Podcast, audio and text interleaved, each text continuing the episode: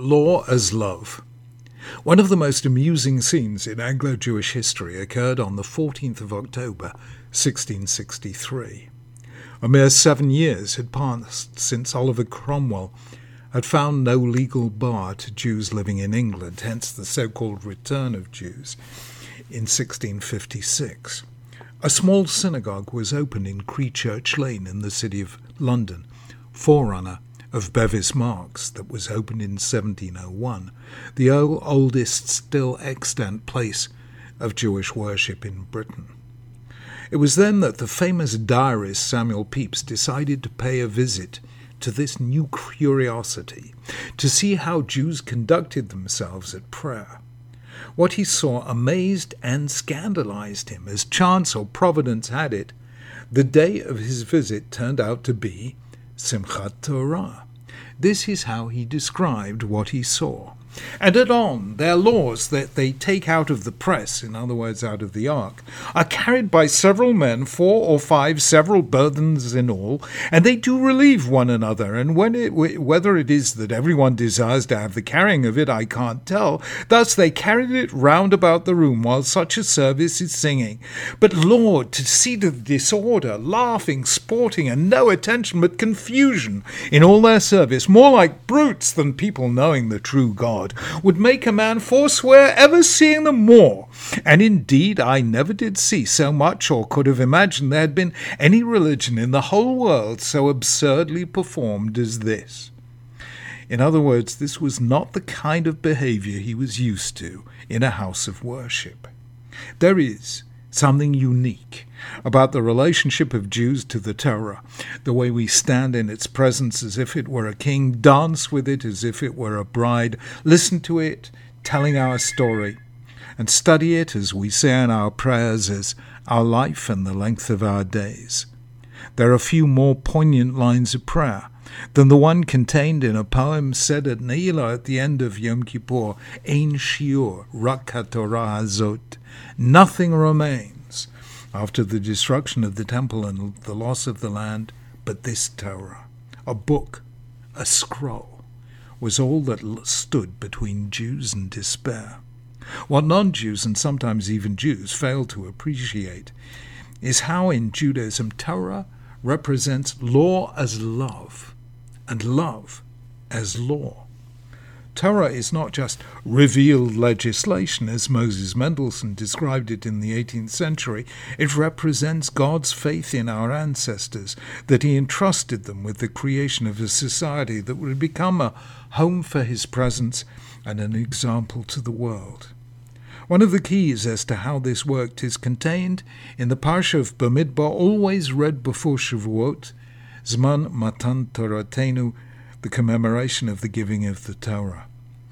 This reminds us how central the idea of Midbar, the desert, the wilderness, no man's land, is to Judaism. It is Midbar, wilderness, that gives our Parsha and the book as a whole its name, and it was Bamidbar, in the desert, that the Israelites made a covenant with God and received the Torah.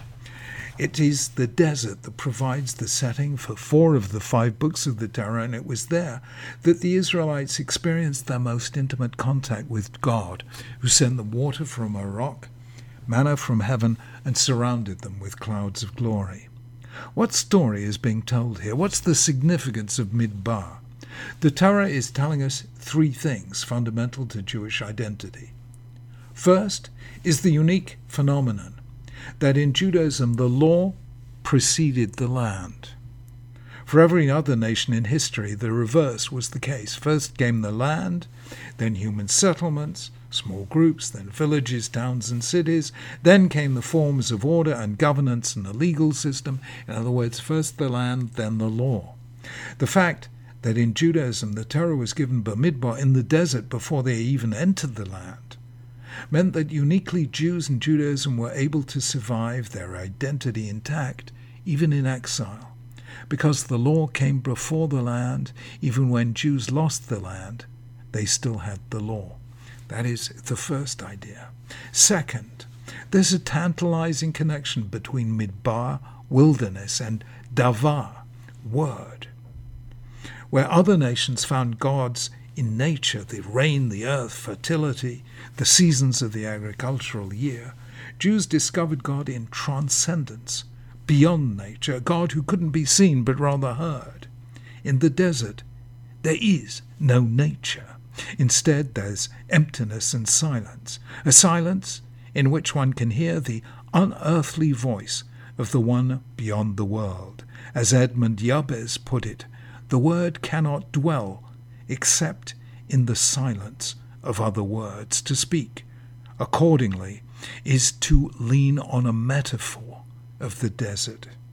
In the silence of the desert, Israel became the people for whom the primary religious experience wasn't seeing but listening and hearing. Shema Israel.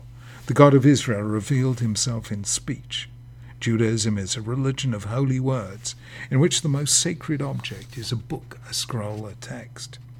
Third, and surely the most remarkable is the interpretation the prophets gave to those formative years in which the Israelites, having left Egypt and not yet entered the land, were alone in the desert with God. Hosea, predicting a second Exodus, says in God's name, I will lead her into the wilderness and speak tenderly to her. There she will respond as in the days of her youth, as in the days she came out of Egypt. Jeremiah says in God's word name, Zacharti la chesed ne'urayich. I remember the devotion of your youth, Avad kalulatayach, how as a bride you loved me and followed me through the wilderness, through a land not sown. Shir Hashirim, the Song of Songs, contains the line, Who is this coming up from the wilderness, leaning on her beloved? In other words, what's common to each of these texts is the idea of, of the desert as a honeymoon, in which God and the people imagined as bridegroom and bride were alone together, consummating their union in love. To be sure, in the Torah itself, we see the Israelites as a recalcitrant, obstinate people often complaining and rebelling against God. Yet the prophets, in retrospect, saw things differently. The wilderness was a kind of yichud, an alone togetherness, in which the people and God bonded in love. Most instructive in this context is the work of the anthropologist Arnold van Gennep, who focused our attention on the importance of what he called rites of passage. Societies develop rituals to mark the transition from one state to the next, from childhood to adulthood, for example, or but from being single to being married. And they involve three stages. The first is separation, a symbolic break with the past. The last is incorporation, re entering society with a new identity. But between the two comes the crucial stage of transition when, having cast off one identity but not yet donned another, you are remade, reborn, refashioned. Van Gennep used the term liminal, from the Latin word for threshold, to describe this transitional state when you're in a kind of no man's land between the old and the new. And that is what the midbar, the wilderness, signifies for Israel the liminal space between slavery and freedom, past and future, exile and return, Egypt and the Promised Land. The desert was the space that made transition and transformation possible. There, in no man's land, the Israelites, alone with God and with one another, could cast off one identity and assume another. There they could be reborn no longer slaves to Pharaoh, instead servants of God, summoned to become a kingdom of priests and a holy nation. Seeing the wilderness as the space between helps us also understand the connection between the Israelites in the days of Moses and the ancestor whose name they bore, for it was Jacob, Israel, among the patriarchs, who had his most intense experiences of God in liminal space between the place he was leaving and the one he was travelling to, alone and at night. It was there, fleeing from his brother Esau, but not yet arrived at the house of Laban, that he saw the vision of a ladder stretching from earth to heaven, with angels ascending and descending, and there, on his return, that he fought with a stranger from night until dawn, and was given the name Israel. These episodes can now be seen to be prefigurations of what would later happen to his descendants. In other words, Maaseh Avot Siman Labanim, the acts of the fathers, are a sign of what would later happen to the children. The desert thus became the birthplace of a wholly new relationship between God and humankind, a relationship built on covenant, speech, and love, as concretized in the Torah. Distant from the great centers of civilization, a people found themselves alone with God, and there consummated a bond that neither exile nor tragedy could break.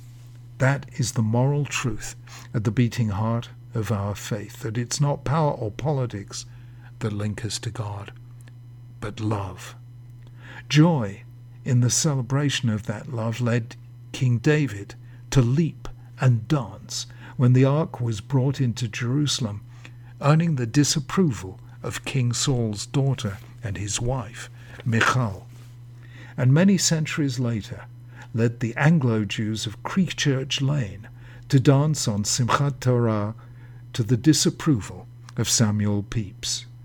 When love defeats dignity, faith is alive and well.